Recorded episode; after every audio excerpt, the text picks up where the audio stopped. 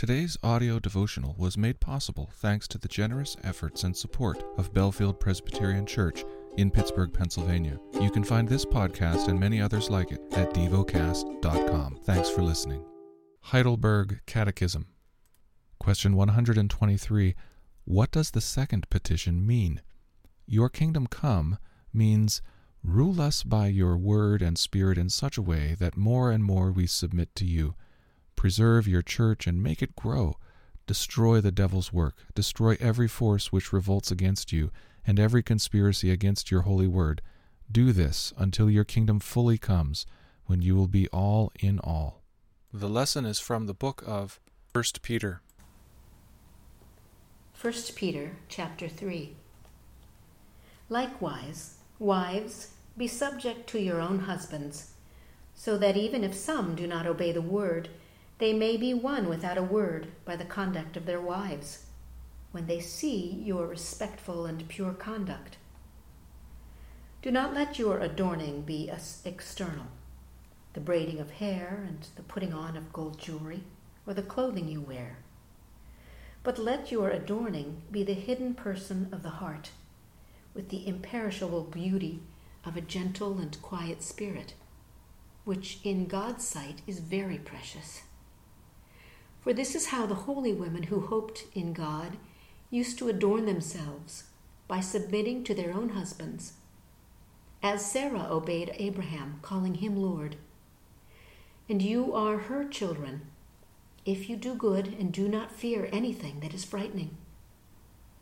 Likewise, husbands, live with your wives in an understanding way, showing honor to the woman as the weaker vessel since they are heirs with you of the grace of life, so that your prayers may not be hindered. Finally, all of you have unity of mind, sympathy, brotherly love, a tender heart, and a humble mind. Do not repay evil for evil, or reviling for reviling, but on the contrary, bless. For to those you were called, that you may obtain a blessing. For whoever desires to love life and see good days, let him keep his tongue from evil and his lips from speaking deceit. Let him turn away from evil and do good. Let him seek peace and pursue it. For the eyes of the Lord are on the righteous, and his ears are open to their prayer. But the face of the Lord is against those who do evil. Now, who is there to harm you if you are zealous for what is good? But even if you should suffer for righteousness' sake, you will be blessed. Have no fear of them, nor be troubled, but in your hearts honor Christ the Lord as holy, always being prepared to make a defense to anyone who asks you for a reason for the hope that is in you. Yet do it with gentleness and respect, having a good conscience, so that when you are slandered, those who revile your good behavior in Christ may be put to shame. For it is better to suffer for doing good, if that should be God's will, than for doing evil.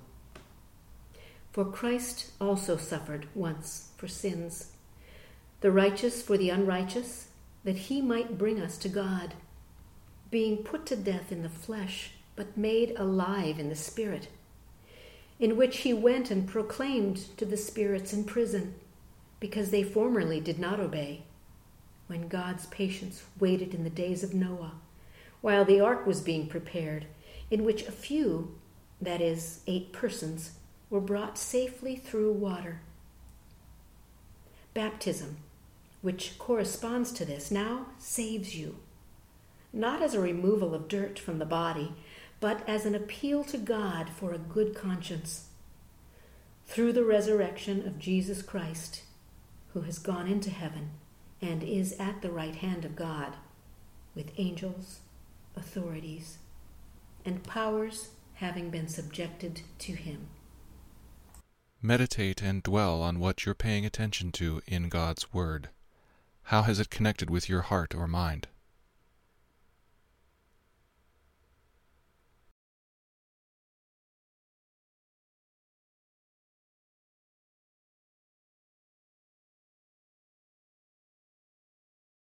Pray to God freely about what has moved you today. Turn your thoughts to Him and enjoy His presence. We offer the following as prayer topic suggestions For the well being of those around me, for those who teach adults. Thank you for listening to DevoCast.